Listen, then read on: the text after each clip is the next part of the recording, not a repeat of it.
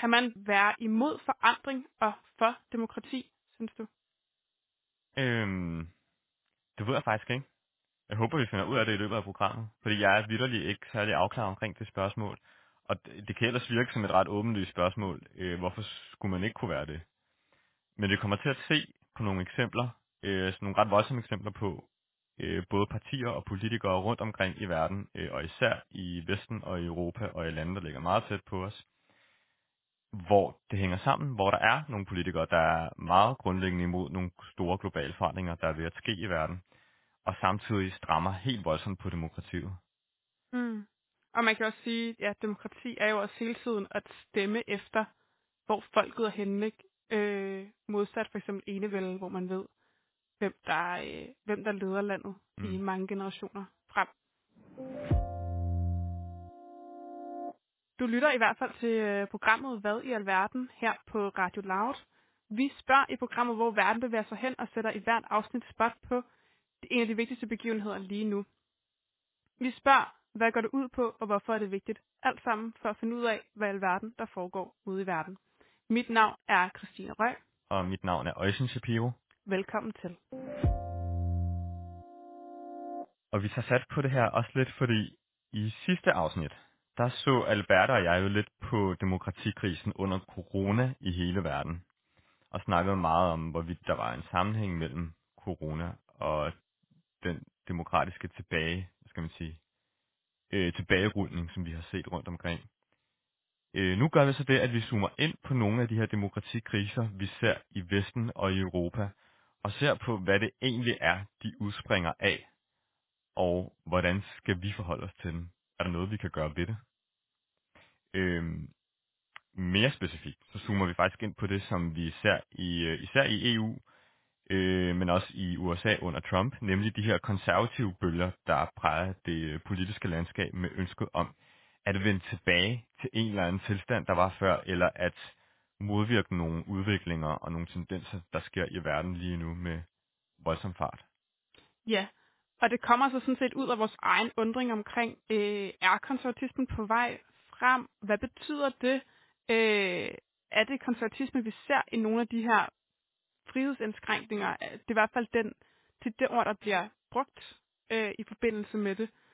Øh, så nu, kan vi, nu tænker jeg, at vi laver nogle nedslag i, hvad, der, hvad, øh, hvad vi har oplevet de sidste par år øh, som har tilbagerullet nogle, nogle, nogle rettigheder, som vi normalt har haft i vores samfund. Mm. Øh, den første, og som også er meget stor, er øh, abortstramninger, især i USA. Året 2021 var det år, hvor der blev foretaget allerflest abort lovgivningsstramninger siden øh, man fik fri abort i USA i 1973. Øh, Så der er virkelig noget, der er begyndt at vende nu?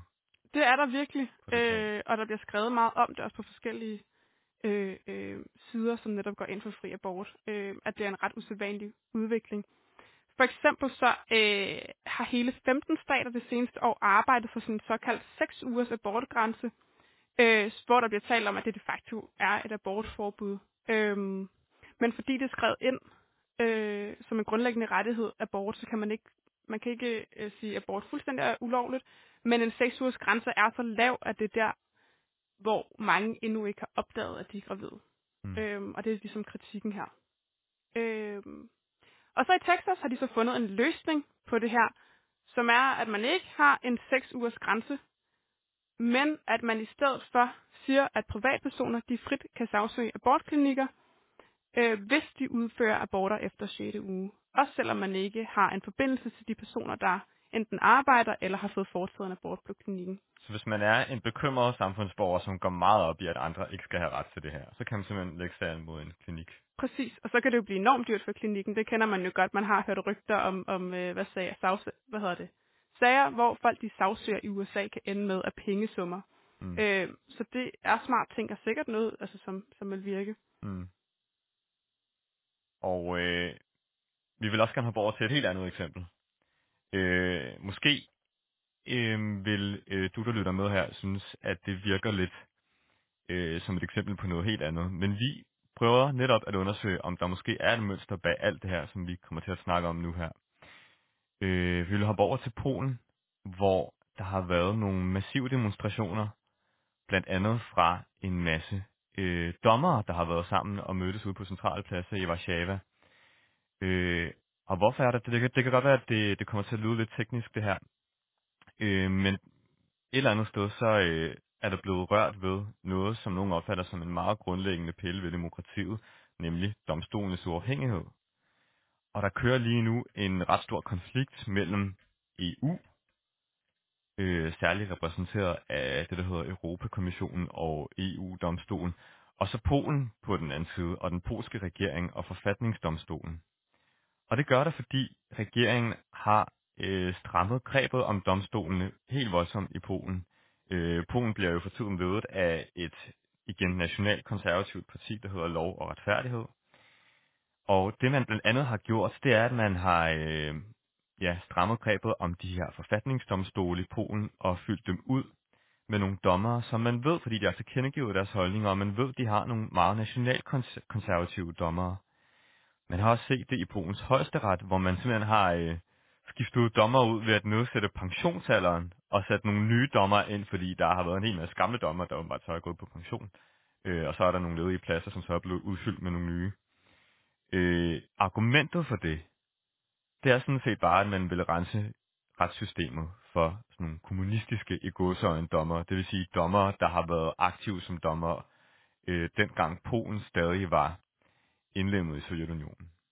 Og mange af de her konflikter, vi ser i Østeuropa, de har også rod i øh, en historisk erfaring, hvor øh, kan man sige, hvor øh, nogle af de her østeuropæiske lande har følt sig domineret af en overmagt. Og grund til, at den her konflikt mellem EU og Polen er så voldsom lige nu, det er jo, fordi den måske godt kan vække mindelser øh, hos øh, nogle især øh, polske politikere til øh, tiden under Sovjet, hver gang EU forsøger at, øh, at påvirke ting, der sker internt i landet. Og derfor er der også nogen, der opfatter den her konflikt helt vildt følsomt i landet, og der er en meget voldsom debat omkring, hvorvidt EU skal gøre noget ved, at man har strammet grebet om, de her, øh, om det her retssystem så meget, som man har i Polen. Mm. Øh, og det leder fint hen til en anden udvikling øh, i Ungarn, hvor man har i hvor Orbán øh, i april privatiseret 11 universiteter. Øh, det vil sige, at der kun er, er fem tilbage, der er offentlige, og så har sat sine egne folk i spidsen, netop også for at sikre konservatismen og for at sikre, øh, ja, at man ikke har den her infiltrering af wokeness og cancel culture, øh, som nogle af hans folk de har udtalt. Øh, det har blandt andet også lidt til et samarbejde med et polsk universitet om netop det samme, og for at sikre en konservativ generation af unge mennesker, som man jo så mener er på en eller anden måde udgangspunktet politisk. Øhm, mm. ja. og, og Viktor Orbán er sådan set øh, Ungarns premierminister, ikke? og har været det i en del år efterhånden. Jeg ved ja. ikke, hvor mange år det er. Men... Ja, vigtigt også at få med. Ja. ja. Øh, han har også derudover øh, indført, at det er forbudt for unge at se øh, have, homo- homoseksuelle med i deres undervisningsmateriale, tv-serier og film, netop også for at sikre, at man ikke infiltrerer ungdommen med ting, man ikke vil have, man ser i fremtiden. Og sidst, men ikke mindst, så skal vi en tur til Frankrig, hvor vi også har opdaget, opdaget en særlig person, der netop også flager med konservatismens flag i sin kamp mod en udvikling, han er imod. Øhm, han hedder Erik Zemmour, og han er begyndt at tage opmærksomheden, fordi han har et, stort tv-program, der er meget populært i Frankrig, hvor han taler om alt, hvad der er galt med udviklingen i dag, og han mener, at vi i virkeligheden kun er gået tilbage siden 1968. Ja, det er simpelthen så langt tilbage, han mener, vi skal, før at verden den var god, i hvert fald i Vesten. Øhm, der kan man som kvinde tænke, hmm, det lyder lidt spændende. Ja, det nu. Kan det nu også passe. Øhm, ja, præcis. Ja. Men altså, det er et populært tv-show, ikke mindst. Så der er mange, der taler om, at han har på en eller anden måde ramt en zeitgeist eller en tidsånd. Mm. Øh, og der går også rygter om, at han måske stiller op til præsidentvalget næste år. Så man skal i hvert fald tage ham lidt seriøst, selvom ja. han lyder meget kontroversiel. Og Frankrig er et ret sjovt eksempel, øh, som er værd at tage fat på, fordi det er jo bare ikke et land, vi associerer med øh, tilbagerulning af frihedsrettigheder og demokrati og sådan noget. Altså landet, hvor den franske revolution fandt sted. Det er rigtigt, og de første, der brød ind på universiteterne i slutningen af 60'erne, og de har altid været meget glade for demonstrationer og revolutioner og hurtig forandring. Ja. Øhm, Men man har netop også peget på, at der er de her demokratiske problemer i Frankrig på grund af de demonstrationer, vi har set, øh, især med det gule veste her for et par år siden, hvor der blev slået meget hårdt tilbage på de her demonstrationer, og det har også gjort, at Frankrig, øh, at Frankrigs demokrati er blevet, hvad skal man sige, rated som mindre demokratisk, øh, og man ser på nogle øh, stramninger af øh, især øh, rette, retten til, til fri demonstration og sådan ting. Mm. Ja, som også er super interessant, øh, og som vi også skal tale om øh, senere hen i programmet, kan vi godt afsløre. Øh, og så til sidst er der selvfølgelig den, vi alle sammen kender øh, fra USA med Make America Great Again, som jo også er Trumps slogan for, hvad der var i gamle dage, som vi skal tilbage til. Øh, så ingen tvivl om, at der i hvert fald er et eller andet, der rører sig derude rundt i Europa og også i USA, som gerne vil tilbage til noget, der var før, og ikke mener, at den udvikling, vi er på vej hen mod, den er særlig god. Du lytter til programmet Hvad i alverden på Radio Loud. Mit navn er Øjsen Shapiro.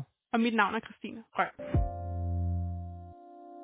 Og nu skal vi ikke snakke så meget mere, men have en ekspert på banen. Vi skal nemlig tale med Rasmus Nørlum Sørensen, der er chefanalytiker i demokrati i Europas Oplysningsforbundet.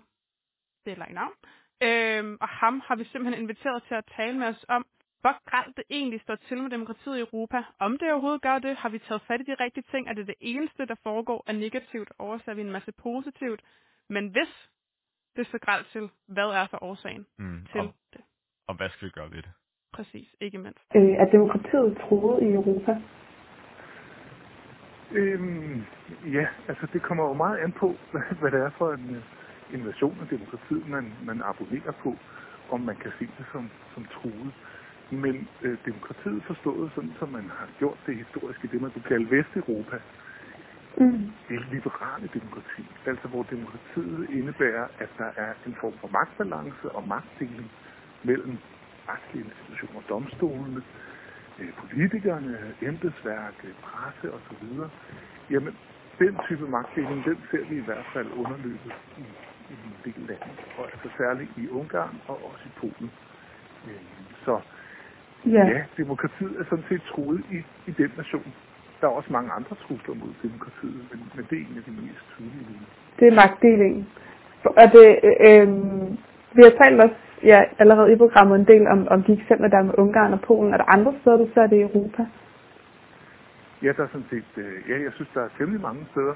Altså, hvis man går ind og kigger på, på sådan noget som øh, pressens mulighed for at, at, at, lave sit arbejde og føre kritisk tilsyn med regeringer og med magthaver, mm. så har vi jo en lang række øvrige lande. Altså Malta er måske det første, der springer i øjnene, hvor en mm. journalist, der undersøgte korruption i landets regering, blev slået ihjel. Øh, og hvor mordet har forbindelse til de tidligere ministre i den regering, mm. blev kritiseret. Øh, så, så man kan sige, at demokratiet er per definition altid truet af forskellige former for tilbagefald.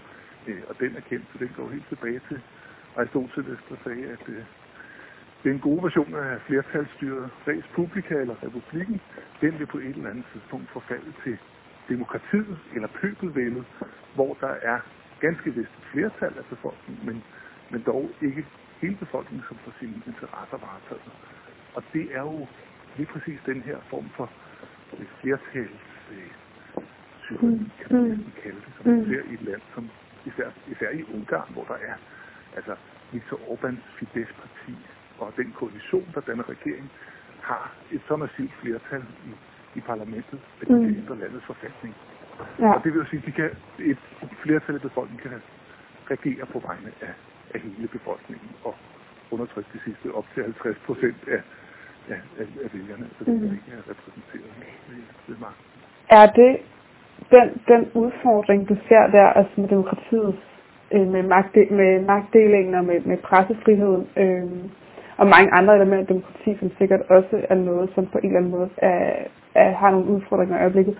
Ser du det som noget, der er altid har været der? Er det noget, hvis, er det noget der bare som altid er et vilkår i demokratiet, som du også er inde på, eller er det blevet værre de seneste år? Hvad, hvad... Altså, demokratiet, er, ja, der, man kan have sådan to betragtninger, sådan helt overordnet filosofisk at sige. demokratiet er aldrig noget, man har, der er færdigt. Der vil altid være nogle magtstrukturer, der, der er stivner, eller nogle demokratiske kontrolmuligheder, der svækkes, eller alle mulige andre tilbageskridt. Så der skal fortløses fortløbende kæmpes for, at de demokratiske strukturer og praksis, og sådan set også den demokratiske kultur vedligeholdes. Vi kan se, altså et lille eksempel, man kan tage i Danmark, det er jo sådan noget som, som høringsfrister på lovforslag. Mm. Der har været en øh, lang og stolt tradition for, at civilsamfundet og forskellige interesseorganisationer skal engagere sig og have mulighed for at komme med indsigelse hver gang der er en ny lov. Og lige den del af demokratiet, den, den er altså forsvundet i, i vidt omfang i Danmark, selvom vi synes, det danske demokrati er sundt. Mm. Og hvad, hvad er det for en tidshorisont? Hvornår har det, hvornår har det mest markante tilbage skulle lavet i lande som Frankrig og Danmark, som du også ja, nævner? Og... Jamen, jeg vil, jeg vil våge den påstand, at der, der løbende er et slagsmål mellem øh, magthavernes behov for at have et, et lukket rum, hvor de kan træffe beslutninger, uden at befolkningen blander sig alt for meget, og så på den anden side den bredere befolkningens interesse i at kunne følge med og kontrollere magten. Mm. Og det slagsmål bølger lidt frem og tilbage. Øh, I nogle lande så er balancen langt mere til det demokratiske, øh, og har været det i mange år. Det gælder jo Skandinavien, Danmark, Sverige og så videre.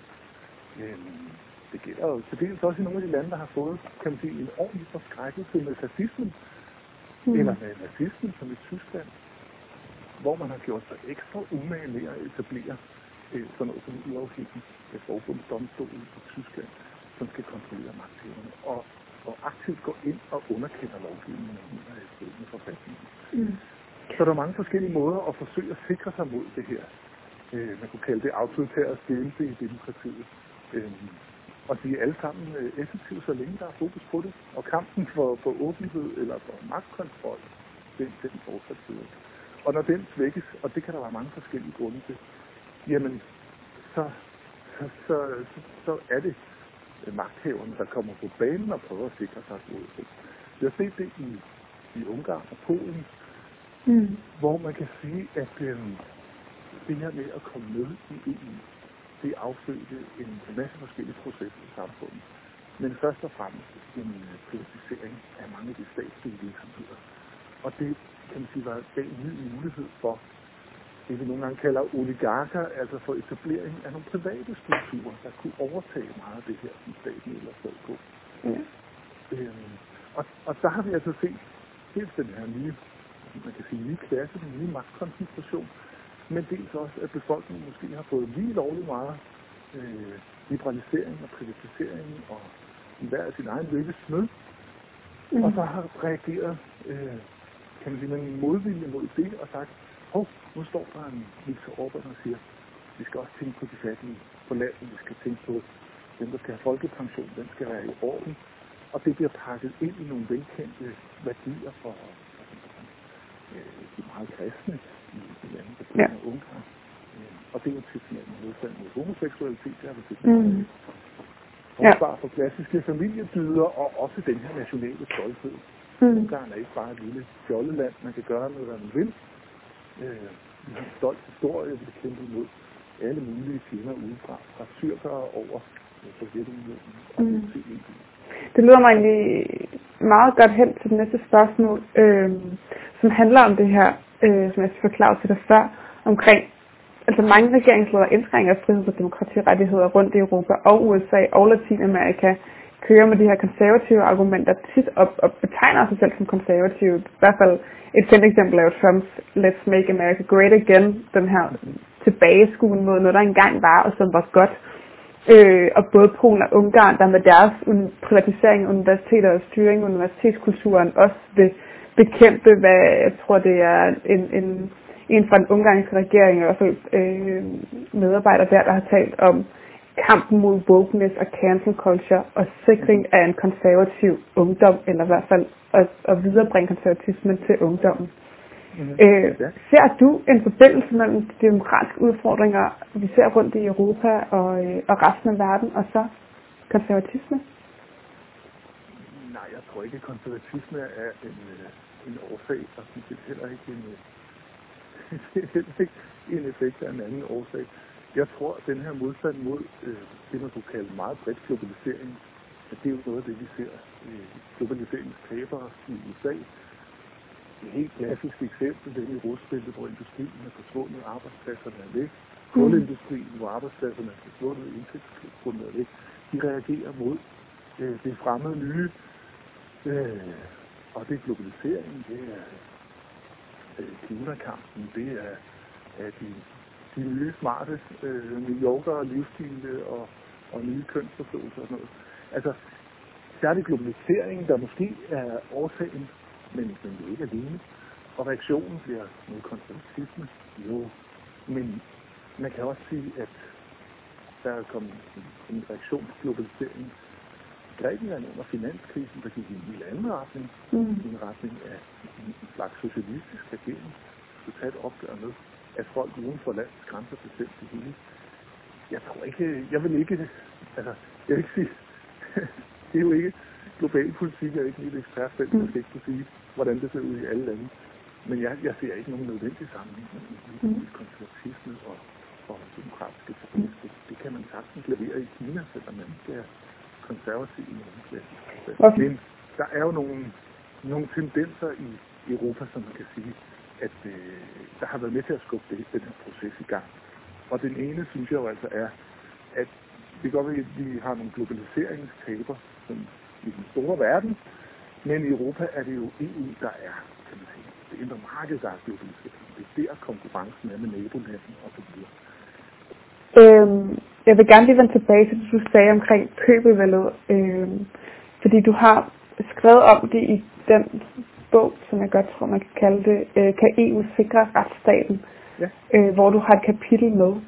Og nu vil jeg lige finde citatet. Øh, der står her, den korte historie om det liberale demokrati er, at et demokratisk land har søgt at etablere både institutioner og en kultur, der kan forhindre, at den demokratiske retsstat forfalder til flertalstyrning. Er de institutioner og den kultur ved at blive smadret? Ja, man kan sige, at de har jo øh, i, i lande som Polen og Ungarn, så har de jo en meget kort historie bag sig. Altså den kultur, man kan sige, der, der i høj grad... altså, lad os lige springe til Danmark og sige, er Danmark demokratisk? Ja, der vil jeg sige, ud fra alle mine øh, begreber om demokrati, så, så, så scorer vi relativt fint. Mm. Er det fordi, vi har en klar magtdeling? Det er det sgu nok ikke. Øhm, hvis man tager sådan helt øh, zoomer ind på det og siger, er vores højesteret, er den helt uafhængig af den lovgivende magt, og holder den dem i ørene? Så må man sige, det gør den ikke. Men der er så etableret alle mulige forskellige politiske og demokratiske kulturer, øh, som gør, at vi alligevel opretholder det. Mm. Vi har stærkt civilsamfund, der blander sig i debatten, og der er en lang øh, tradition for, at politikerne stiller op, når civilsamfundet stiller op til debat. Mm. Medierne har en frihed, øh, mange forskellige typer medier på banen. Vores uddannelser øh, griber fat i demokratiet og alt muligt andet. Mm. I et land som Polen og også Ungarn og alle de andre lande, der skulle lave en transition fra Sovjets overherredømme og til EU-medlemskab, der har vi jo altså en meget kort man kan sige, øh, institutionshistorie, en meget kort demokratisk kulturhistorie. Ja. Øh, og det er klart, den er mere sårbar. Der er ikke generationer, der er uddannet øh, til at forstå sin, sin bedste forældre kan ikke snakke med børnebørn om det, de er i skolen og så videre. Mm. Det gør det mere sårbart, ikke tvivl mm. Og det gør det så også. Det er vigtigere, at, øh, at der ikke er nogen magthaver, der misbruger den sårbarhed, at der ikke er nogen institutioner, der er, er konstrueret på svagt. Ja.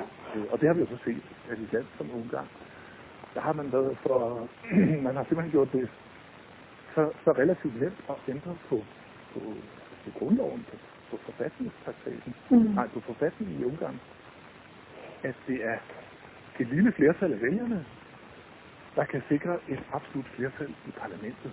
Ja. Og det, det flertal kan så omskrive, jamen alt fra ja, det vi kender i USA som gerrymandering, altså man ændrer valgdistrikterne. Mm. Øh, de, de kan ændre grundloven i forhold til at tillade øh, sådan noget som det, vi gør nu, ikke, hvor de siger, at LGBT er ikke farlig, og ja. homoseksuelle, de, de må selvfølgelig godt være her, vi skal bare ikke udsætte børnene for det. Ja. Vi skal lave nogle sikkerhedszoner omkring kirkelige og skoler. Ikke? Mm. Øhm, Og det er virkelig... Der, der, der har ikke været en, en, en forfatning på plads, der kunne forhindre det. Mm. Og det, der ser du virkelig en årsagen er, at, at det, det er nogle meget, meget unge demokratier, som ikke har civilsamfundet og, og strukturen og langt nok tilbage til, at, at det er så robust som det, det danske for eksempel. Det er lettere at rykke et land i en autoritær retning, når mm. ikke har det. Mm. Men altså se på USA, der har jo 100 år i demokrati, ja. øh, og, og en lang, lang historie for uafhængige medier og alt muligt andet.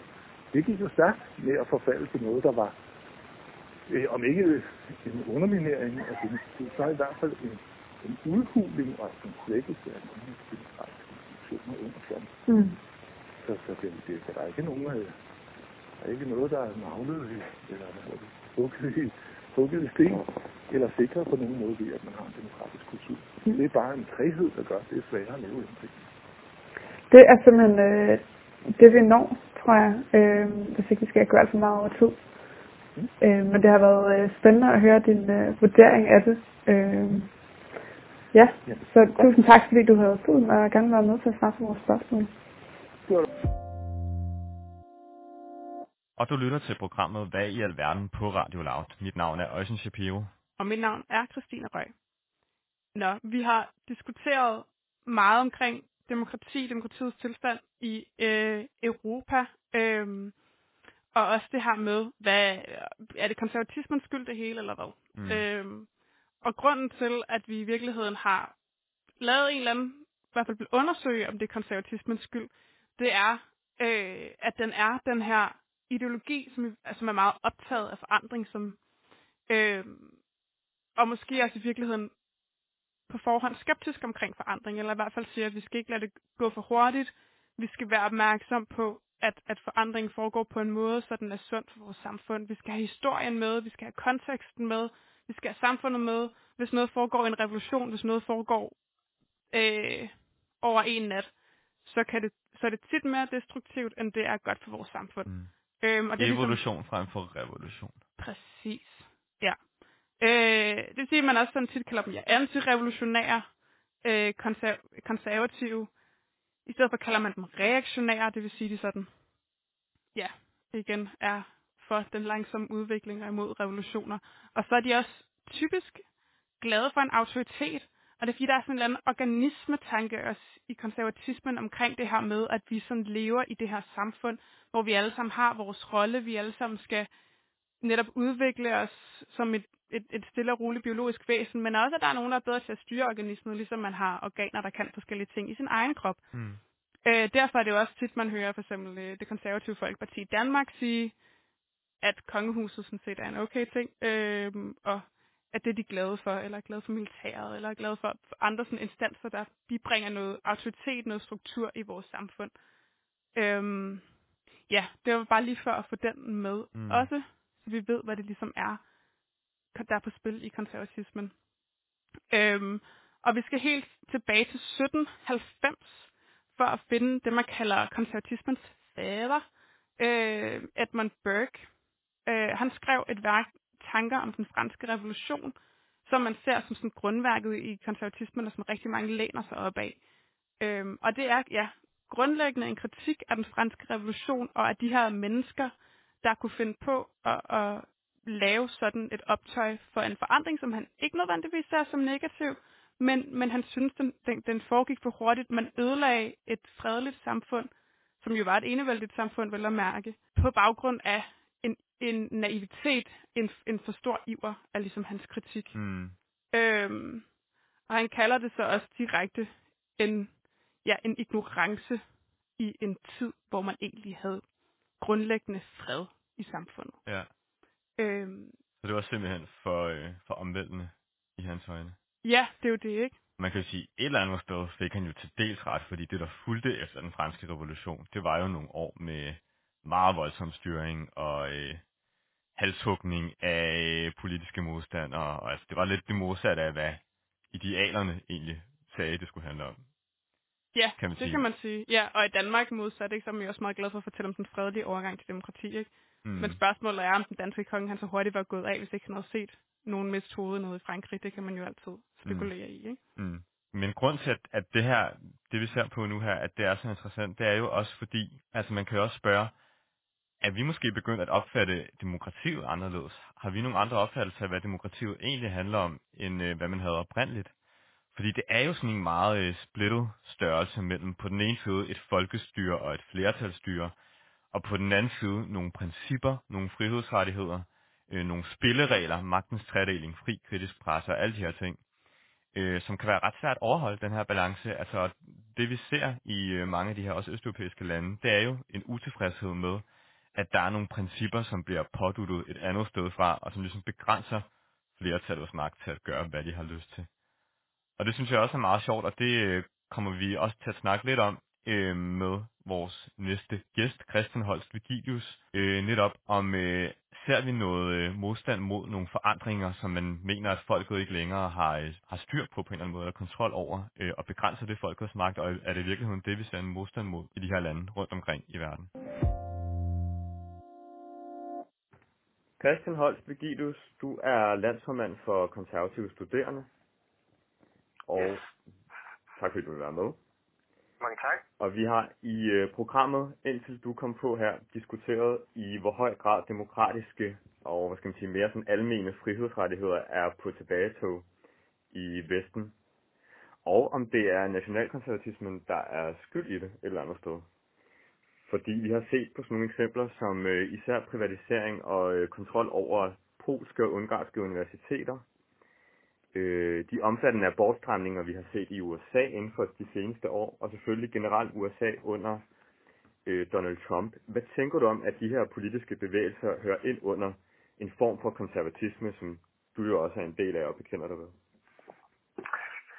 Ja, men altså man kan sige, at konservatisme er et meget bredt begreb. Øh, I virkeligheden nok en af de mest sådan elastiske øh, ideologier, hvis man kan sige sådan. Så øh, man kan selvfølgelig godt øh, have det som en eller anden form for underkategori.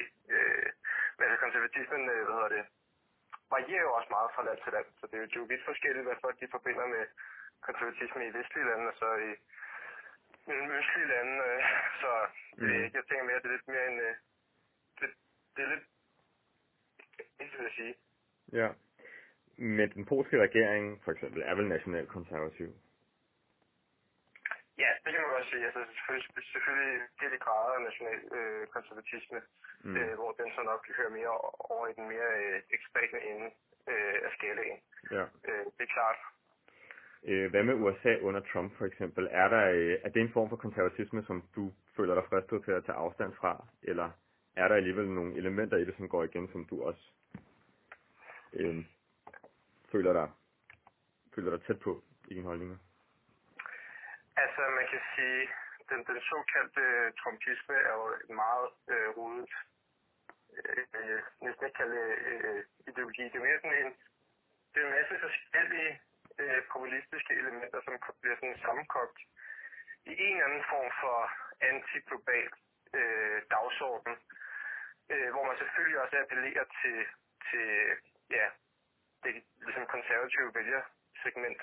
Så jo, selvfølgelig er der, er der nogle øh, selvfølgelig er der nogle af de ting, som han står for, som, som jeg synes er ganske fornuftige. Øh, og jeg kan sagtens forstå, at altså, jeg havde nok selv har svært ved at stemme på ham, men jeg kan sagtens forstå, at mange stemte på ham ud af, ud af frustration over, at man ikke tog den almindelige amerikanske, øh, amerikaners øh, bekymringer alvorligt. Mm. Øh, man sige, demokraterne, som tidligere har repræsenteret den her øh, store middelklasse, øh, har bare slet ikke øh, haft politik, der appellerede til den på dagsordenen. I stedet for så er de været afsted på sådan en øh, liberal bølge, som, som, som på ingen måde appellerer til den brede befolkning. Ja. Man kan jo sige noget, der, er, der er fælles for de bevægelser, vi har set på det her program, det er, at der ligger en eller anden grundlæggende modstand imod bestemte former for forandring. Især den forandring, der kan relatere sig til globaliseringen og det, at der er nogle overnationale institutioner som EU, som tager over og øh, bestemmer i højere grad, hvad øh, der sker internt i de enkelte lande. Er det en modstand, som øh, du kan relatere til? Ja, det dels. Øh, og jeg kan i hvert fald sagtens forstå den frustration, der ligesom har været over det med globaliseringen i mange år kom stort set alle til gavn. Men så var der også et punkt, hvor det faktisk ikke kom, kom øh, øh, nødvendigvis alle til gavn øh, længere. Øh, og der tror jeg, at man kan godt acceptere, at man mister noget suverænitet. Man kan godt øh, acceptere, at man mister noget medindflydelse, så længe man kan se, at der ligesom er en økonomisk vækst, der følger med. Øh, lige så vel som man, øh, hvis man skulle lave en, en, en, øh, en form for sammenligning i, i Kina, der, øh, der accepterer befolkningen i, i mindre eller større grad, ligesom at, at de har de samme frihedsrettigheder som, som i resten af Danmark, øh, som i resten af verden, netop fordi de oplever den her enorme økonomiske vækst. Men lige så snart, at den almindelige befolkning ikke øh, får de her koder, så er det jo, man gerne vil vende tilbage til de mere nære værdier. Så er det jo netop, at man bliver mindet om, at, at det sådan set betyder ret meget for en, at man har medindflydelse på, på det samfund, man er en del af. Mm. Så det, det tror jeg, det man, man kan se rundt omkring, at øh, der er rigtig mange, de har ikke tillid til de her overnationale øh, organisationer, fordi de har ikke selv sagt ja til det. Hvad er det for nogle nære værdier, man er bange for vil gå tabt? Jamen, det er jo det nære demokrati, det er jo, altså man kan sige, en, en nationsstat, øh, en nationsregering, lever på folks tillid, at man stoler på, at de varetager ens interesser. Og det gør de nationale regeringer også i et eller andet sted, fordi at i sidste ende, så hvis man ikke er tilfreds med sin nationale regering, så kan man jo bare stemme ham. Det er bare lidt svært med de her overnationale organisationer, hvor de fleste jo bliver styret af store nationer, men selv de må også underlægge sig nogle af de her forskellige treaties, der bliver indgået, osv. osv. Forskellige og, øh, traktater. Der er der ikke noget at sige til, at der er mange af befolkningen, som, som, som siger fra over for det. Mm. Øh, du er også landsformand for konservative studerende, øh, som sagt før os. Øh, hvad er dine tanker for eksempel om det, jeg også snakker om her, om samarbejdet mellem private universiteter i Ungarn og Polen om at sikre en form for konservatisme i Europa og øh, køre en kamp mod wokeness og cancel culture? Jamen, der vil jeg gerne melde en, en, øh, semi-kontroversiel holdning på banen og sige, at det synes jeg egentlig er, er et okay initiativ. Øh, selvfølgelig skal man passe på med, at man ikke øh, fuldstændig altså dræber den frie forskning, øh, så, så at det er ikke muligt at, at komme med nogle øh, konklusioner, som ligesom står imod den dagsorden, der er lagt fra starten af. Men lige nu så oplever vi bare, at den akademiske verden er helt øh, vildt venstreorienteret og politisk aktivistisk. Øh, og så kan jeg godt forstå, at man på et eller andet tidspunkt, at der på et eller andet tidspunkt kommer en modreaktion. Øh, og hvordan, nej, øh, hvordan oplever vi det i dag, føler du? Kan du komme med nogle øh, eksempler? Jamen, jeg vil sige, hele den her identitetspolitiske dagsorden, som baserer på, på altså jeg vil ikke kalde det videnskab, fordi det er det ikke. Altså det, det er virkelig bare antagelser om, hvordan verden hænger sammen, som man ikke kan teste. Øh, antagelser om, at vi lever i et patriarkalsk øh, og et racistisk og et homofobisk og et kvindestjent samfund. Og du kan ikke gå ind og sætte de her antagelser. Øh, og så er det klart, at når vi så har nogle demokratiske partier, som baserer deres politik på den viden, der bliver skabt på universiteterne, så kommer der en skævvridning, når det er, at der, at der virkelig er øh, de politiske holdninger, som dominerer på universitetet, og så er den almindelige befolkning. Jeg kan sagtens forstå, at der kommer en modreaktion. Synes du så, at det er okay, at man fra regeringsside, som man har gjort i Polen for eksempel, går ind og øh, privatiserer og ligesom gennemtrumfer den her nye form for ideologi, der skal være dominerende på universiteterne? Jamen altså, jeg ved ikke om... Nej, altså, jeg vil nok sige, det, det er nok ikke øh, den perfekte løsning. Jeg synes bare ikke, det er sådan vildt kontroversielt. Øh, det er sådan, det, jeg synes, det er sjovt at se de her reaktioner øh, fra, fra rigtig mange af, af dem, øh, fra rigtig mange af de akademikere, som er en del af det her politiske, aktivistiske forskningsmiljø. Altså fuldstændig vagt i hver over, at man nu vil lave et universitet, som har en bestemt ideologisk retning. Øh, mm. For som jeg ser det, så er de fleste af de nuværende øh, universiteter øh, netop øh, en del af, af sådan en øh, bevægelse. Men er det ikke alligevel noget andet? Jeg tænker, øh, nu har Orbán øh, privatiseret 11 universiteter, der er kun fem tilbage, der ikke er indsat nogle af sine egne folk, for at sikre, at forskning foregår på en ordentlig måde. Øh, jo netop også, fordi han synes, at den er blevet for woke, og den er blevet for aktivistisk, sådan mange af de samme ting, som du siger. Altså, men er, er, du mener ikke, at universiteterne det er, de er frie, som de er nu? Eller hvad? Øh, nej, men jeg mener, at øh, jo, i sin grundkerne, så er det jo godt, hvis man har et lidt politiseret universitet som muligt. Det er jeg fuldstændig enig i. Øh, Og, og så er det klart, at så er det jo ikke godt, at man fra politisk side går ind og bestemmer, hvad der må forskes i, og hvad der ikke må forskes i. Det, det er jeg sådan set enig i. Problemet er bare, at alternativet, altså status quo, er, at der pågår politisering i den akademiske verden. Og jeg ser ikke den løsning, som, som men de har fundet på, at den rigtige. Jeg siger bare, at jeg kan godt forstå, at man gør det. Øh, og nu er jeg, må jeg sige, at jeg er ikke helt nede i teknikaliteterne omkring, at, at, at, at der er nogle konventioner, man ikke må nå frem til og sådan noget. Men jeg vil bare sige, hvis, hvis jeg skal læse på, på de reaktioner, der har været på det her udspil, og så sammenligne dem med de reaktioner, der var, da, da man i det danske folketing vedtog et lovforslag, som handlede om, at man skulle leve op til helt grundlæggende videnskabelige standarder, og man skulle prøve at bekæmpe politisk aktivisme, så vil jeg bare sige, det, det kan jeg ikke se noget kontroversielt i. Så hvis det handler om, at man gerne vil vende tilbage til mere klassisk øh, empirisk videnskab, så kan jeg se det problematisk i det. Skulle man have øh, taget et skridt videre i Danmark, synes du? Skal man prøve fra regeringens side at øh, komme med nogle konkrete bud på nogle ideologier, der skal være dominerende på nogle universiteter? Nej, det synes jeg ikke. Altså, jeg synes, den ideelle løsning er jo, og det, det er jo lidt fjollet, det er jo, at det løser sig selv. Men nu har vi ligesom skabt en debat. Vi har øh, lavet det her lovforslag som en opfordring til universiteterne om, at vi skal forsøge at mindske den politiske aktivisme på, på universiteterne. Og så håber jeg da, at det medfører en eller anden form for selvjustits, øh, så det ikke er sådan, at der bare er carte blanche til, at man som forsker med en eller anden politisk dagsorden kan, kan skrive et eller andet speciale om, at, øh, at Danmark er et vildt racistisk land, og så har man det, en enkelt anekdote, som man så bruger som øh, empirisk opbakning. Det er netop det er, som virkelig mindsker tilliden til, at vi kan stole på den viden, vi får fra universiteterne. Mm.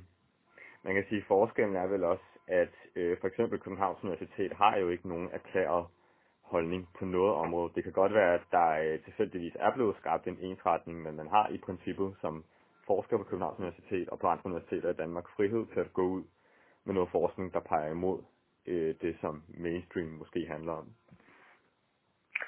Det er fuldstændig korrekt. Øh, man kan sige, at der er så rigtig mange... Altså, der, der findes jo så også eksempler på, på, på øh, noget, man ikke forsker i, øh, fordi det simpelthen er for politisk ukorrekt, det er for kontroversielt, det er for eksempel sådan noget med ja, en og sådan noget der. Øh, og så vil jeg sige, at det er nok, at Københavns Universitet har ikke øh, en politisk dagsorden. Der er så mange, der pusher på for, at klima ligesom skal blive en, en politisk dagsorden for Københavns Universitet. Men på Sydlands Universitet, der har de så indrettet al deres forskning og undervisning efter FN's verdensmål, og det er jo i hvert fald en eller anden form for, for ideologisk dagsorden. Så man kan sige, at det godt at det ikke øh, er så markant, som, som det er andre steder i verden, men, men, men der er bestemt en bevægelse, man også kan se her i Danmark. Mm. Lad os øh, prøve at løfte diskussionen lidt. Øhm, nu har vi jo set på alle de her øh, bevægelser, som er på nogle måder øh, antidemokratiske ude i verden, i øh, både i USA, men også, ja, som sagt, især i Ungarn og Polen, og som har det her nationalkonservative islet i sig. Øh, mener du, at der er et problem med nationalkonservatismen, sådan som den bliver brugt rundt omkring i verden i dag? Jeg mener, at der er et problem med det, at vi siger, øh, der øh, hvis, I, hvis og, mennesker og frihedsrettigheder og sådan noget. Jeg synes, man, man må have en helt grundlæggende øh, demokratisk tilgang til politik. Øh, og det synes jeg skal være udgangspunkt for alle ideologier. Øh, så man kan sige, hvis, hvis øh, en ekstrem grad af nationalkonservatisme er i strid med det, så synes jeg selvfølgelig, det er problematisk. Ligeså vel som jeg synes, det er problematisk, hvis øh, en socialistisk ideologi. Det synes jeg er problematisk meget hvad, men det er jo det er sådan en anden snak. Mm. Men er den det? Det med demokratiske frihedsrettigheder. Men, men, men er den det? Er der nogle elementer i de her ideologier, som strider direkte imod, i, øhm, imod friheds, grundlæggende frihedsrettigheder, eller er det mere måden, politikere udnytter ideologien på, der, øh, der gør, at vi ser den her sammenhæng? Ja, det vil jeg bestemt mene er, er måden, øh, øh politikere øh, bedriver øh, ideologi på. Øh, hvis, I, hvis man skal være sådan meget principielt, som jeg siger, som nationalkonservativ i Danmark, så kan jeg ikke se, hvordan man ikke skal øh, vil støtte op om det konstitutionelle monarki. Og det er jo i princippet godt øh, argumentere for er udemokratisk. Øh, men der synes jeg måske, at der er nogle, lige nogle andre værdier, som også øh, går ind og spiller en rolle. Øh, det her med, at de har en en samlende rolle. Det, det er en del af vores historie, vores tradition og vores overlevering. Øh, og så er det også godt at have et, et upolitisk øh, samlingspunkt. Øh, øh, så det er klart, at der, der kan godt være sådan grænseområder, øh, hvor jeg har svært at se det problematiske i, at det ikke lige er efter øh, demokratiets øh, første side. Mm. Her til sidst helt øh, grundlæggende. Mener du, at der ligger en slags øh, demokratisk udfordring i konservatismens tøven mod forandring? Altså mis, misser man ikke også noget vigtig forandring, som, øh, som er nødvendig, og noget, nogle positive konsekvenser ved for eksempel globaliseringen, hvis det er det, det handler om? Jamen, jeg tror, det er godt, at man har øh, også nogle gange et lidt tilbagelænet og lidt mere reflekteret øh, konservativt syn på forandring, fordi det er ikke alt forandring, der fryder. Jeg har hørt øh, en, øh, en god mand øh, sammenligne konservatismen med, at har et skib, der er ude i et stormkamp, øh, og, og på, på et tidspunkt, så er det her øh, skib på vej mod øh, grund, det er på vej til at kæmpe, og så er konservatismen det anker, der sørger for, at det ikke kæmper. Og det er sådan, jeg ser konservatisme i høj grad. Mm. Men i nogle tilfælde er det så også det anker, der gør, at øh, den politiske kontrol med domstol styrkes, og øh, for at tage et helt andet eksempel, øh, rettigheder til fri abort bliver tilbagerullet og sådan noget. Er det problematisk, synes du? Jamen, altså som sagt, øh, alle ideologier har en tendens til at blive totalitære. Så forskellen på konservatisme, for liberalisme eller socialisme, så, så er det jo en, en ja, som sagt, en kontekstuel øh, ideologi, som forholder sig til det samfund, man er en del af, øh, og som ikke, som jeg ser det, bør være radikal. Men det er klart, at der er nogen, der kan øh, fortolke det på den måde. Øh, men så vil, jeg, så vil jeg mene, at de har misforstået konservatismen, fordi konservatismen er pragmatisk. Den tror på en organisk udvikling af samfundet. Den er ikke revolutionær eller radikal. Det var det, vi nåede det her interview. Tusind tak, fordi du vil være med, Christian Holst, Vigilius, landsformand for konservative studerende. Selv tak. Du lytter til Hvad i alverden på Radio Loud. Mit navn er Christine Røg. Og mit navn er Øjsen Shapiro. Nu har vi diskuteret demokratiets tilstand, øh, hvad konservatismen på en eller anden måde har indflydelse på det. Og øh, man kan sige helt grundlæggende, så har vi også spurgt, om øh, demokratiet og friheden er på tilbagetog i verden, om det er konservatismens skyld, at den er det. Er du kommet frem til noget ud fra det, vi har snakket om, Christine? Øhm, nej, altså, øh, jeg vil sige, det er, jo, det er jo sådan en, selvfølgelig er det ikke, det er, selvfølgelig er det altid for simpelt at altid sige, der er en, der er en ting eller en strømning, der er skyld i noget. Øhm, man kan sige, jeg synes ikke, man kan, jeg synes ikke, man kan frasige sig, at det er konservative argumenter, der bliver brugt. Altså, at, at fra alle de her, fra abortmodstanderne i USA, fra Orbán, øh, når man øh, infiltrerer vores lovgivningssystem, når man, eller vores retssystem, når man infiltrerer vores, eller du kalder det infiltrerer som et negativt, men i hvert fald når man påvirker, politisk mm. påvirker vores retssystem eller vores uddannelsesvæsen. Ja, strammerstyringen. Præcis, med en, et konservativt argument. Øh, så må man jo på en eller anden måde sige, der, så ligger der jo et problem i konservatismen. Altså sådan, Christian har selvfølgelig ret i at sige, om det gør der også i rigtig mange andre ideologier. Ikke? Altså det klassiske eksempel omkring, der findes, der er jo stadig socialister derude, selvom man synes, eller der er stadig kommunister, ikke? selvom at man synes, at det var en rimelig voldsom sådan, håndtering, Stalin for eksempel havde Sovjetunionen. Ikke? Mm. Og det er jo ikke fordi, de vil sige, at jeg er enig med Stalin. Men, men man skal selvfølgelig stadig sige, okay, men så ligger der ligesom også en faldgruppe inden for vores ideologi, som bliver brugt ret aktivt i øjeblikket, og det er et stort problem. Ikke? Mm.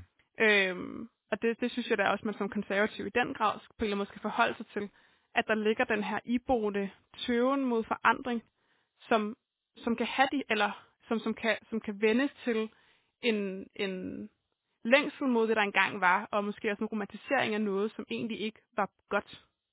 Ja. Altså, jeg tror, jeg er enig med dig i det første. Jeg, sy- jeg synes også, at øh, man som konservativ skal forholde sig til, hvad det er, konservatismen bliver brugt til rundt omkring i verden for tiden, og om ikke andet, så i hvert fald tage øh, aktivt afstand fra det, synes jeg selv. Men øh, på den anden side, så føler jeg ikke, at øh, vi har helt ret i, når vi siger eller undersøger, øh, om det er konservatismen, der er den primære årsag til, at øh, den her demokratiske tilbagerundning sker. der, øh, der tror jeg måske til dels, at jeg i virkeligheden også er mere enig med, med Christian i, at, øh, at meget af det udspringer af det her øh, narrativ, eller den her idé om, at der er mange flertal og mange befolkninger, der føler, at de er ved at miste kontrollen. Mm. Og måske også det her mere grundlæggende skrevet, vi ser, som vi også snakkede lidt om før øh, Christian Vigilus kom på. Øh, det her skrevet i vores opfattelse af, hvad demokratiet egentlig handler om, og hvad er det vigtigste? Er det, at flertallet kan bestemme, eller er det, at der er nogle principper, som flertallet ikke kan bestemme, som netop er til for at begrænse flertallets magt, som øh, skal være dominerende igen. Øh, pressefrihed, øh, magtens tredeling, menneskerettigheder. Alle de her ting. Mm. Der er jeg selv meget i den lejr, der synes, at det sidste er det vigtigste. Ja. Øh, men jeg kan godt se, hvorfor der er andre, der mener noget andet. Så du tænker i virkeligheden, at årsagen er en, et skred i vores forståelse af, hvad et godt demokrati er? Ja, det tror jeg. Og øh, det falder til del sammen også med, hvad konservatisme handler om. Øhm, men især nationalkonservatisme, altså der er meget, der handler om, øh, at nationen og folket på en eller anden måde skal kunne få magten tilbage igen. Og det er så også altid en meget mærkelig størrelse at operere med, fordi hvad er et Mm. folk, og øh, er der overhovedet noget enigt folk noget sted i verden? Det er der jo ikke i noget land. Nej. Ja, ja, altså det kan man jo sige af, ja, af konservatismens, eller det, kon- det konservative argument. Jeg ved ikke altså sådan, om jeg fuldstændig vil afskrive, at de på en eller anden måde også har, altså også de konservative politikere, vi har i Danmark, en, altså man skal, at man skal forholde sig til i hvert fald, hvad, hvad det argument kan, altså sådan omkring. Øh, det er jo også fordi, jeg oplever bare i praksis, altså sådan, når man, når man er konservativ, altså sådan, det er jo, ligesom det er med alle mulige andre ideologier, jo også noget, hvor man ligesom siger, okay, man tilskriver sig også en eller anden form for virkelighed, men man, som jo typisk er, det konservative er typisk forbundet med nogen, der på en eller anden måde godt kan lide, i hvert fald noget, der var engang, ikke? Altså Mm. sådan, øh, og hvad, hvad kan det så indebære? Hvad kan det så skrive til? Ja. Øhm, jeg synes da også, at når, ja, altså for eksempel, og det er jo et godt eksempel, synes jeg, det der med universiteterne, ikke? Altså at sige, okay, man er så meget mod den der pludselige forandring, at man altså helt vil holde den ude af universiteterne og begynde at styre universiteterne, ikke? Altså man kan sige, det er jo, øh, det er et problem, ikke? Øhm, Ja, og man kan også spørge, hvor meget kan man tillade sig i forhold til at øh, gå imod den tendens eller det problem. Altså noget er, at man synes, det er forfærdeligt, at, øh, at der sker en ensretning på, altså i den akademiske verden for eksempel. Men betyder det så, at man fra øh, politisk side kan gå ind og stramme styringen øh, og stramme grebet om det? Ellers Mm. skal man bare lade den akademiske verden køre sit, sit eget show, og så øh, blive ensrettet, hvis det er konsekvensen af det. Ja, ja, ja. Og man kan også sige, at spørgsmålet er, øh, okay, hvis, hvis man synes som befolkning, at verden er meget kompleks, og der er sket en forandring meget hurtigt, der er klimakrise, der er globalisering, der er flygtningestrømme, alting, der går meget, meget hurtigt, der er over en overnight. Øh, som Christian så også siger, jamen så har folk brug for nogle faste holdepunkter. Øh, Ja, altså det er jo også det der, man kan sige, det er jo også det, der, der typisk bliver brugt også som et argument for religiøsitet, og for sådan, når verden er meget kompleks, så har man brug for nogle faste holdepunkter, men så skal man selvfølgelig også forholde sig til, okay, men at, altså sådan, at den mekanisme god nok, eller er det fordi folk er, er, kan folk godt tage gode beslutninger, når de er i den krisefølelse, mm. altså coronakrisen selvfølgelig også, ikke? Ja. Øhm, eller er den, den stramning, vi ser af frihedsrettigheder og demokratiske rettigheder, at man stemmer på den yderste højrefløj, jo, er det, er det for, altså, det er også selvfølgelig svært at sige det, og så samtidig ligesom øh, sige det på en pæn måde, ikke? Men der kan også, altså det kan jo måske være et problem, ikke? At sådan noget, af, altså at en krise afføder, afføder en reaktion Ja. Øh, over i den helt anden fløj, eller over fra komplet kaos til fuldstændig orden, ikke? Altså sådan, Ja. det er typisk sådan en pen, pendulsvingning mellem ekstre, ekstremer måske, ikke? Mm. Fordi Øhm, demokrati vil nødvendigvis også indebære en form for kaos. Fordi Ja. det skal give plads til, at der er forskellige holdninger, og at folk skal være uenige, Sandt, og at de ikke nødvendigvis kan nå frem til en konklusion. sandt. Ja, og det var jo det, vi i virkeligheden startede med at tale om, ikke? Ja. At demokratiet er jo bare foranderligt, ikke? Det, det altså forandrer sig jo typisk hver fjerde femte år, ikke? I Mm. hvert fald Mm. grundlæggende. Ja. Øhm, vi er heller ikke rigtig nået frem til en konklusion, føler jeg, i det her program. Overhovedet ikke, overhovedet ikke. Men ja, vi er løbet rimelig meget tør for tid. det må man sige. Og hele vores program er faktisk løbet tør for tid, på en eller anden måde, fordi det her er vores sidste afsnit. Gud, ja. Ej, det er skørt. Ja, men det er rigtigt. Nu når vi ikke at debattere mere. Nej, men tusind tak, fordi I lyttede med. Ja, tak for det. Til alle programmerne. Og også til det sidste her. Vi håber, at øh, hvis øh, I ikke har fået nogle øh, gode svar på nogle spørgsmål, så har I i hvert fald fået nogle gode spørgsmål, som vi vil komme til at øh, tænke på og undre over fremover, Det er ligesom det. vi gør. Det er jo det vigtigste.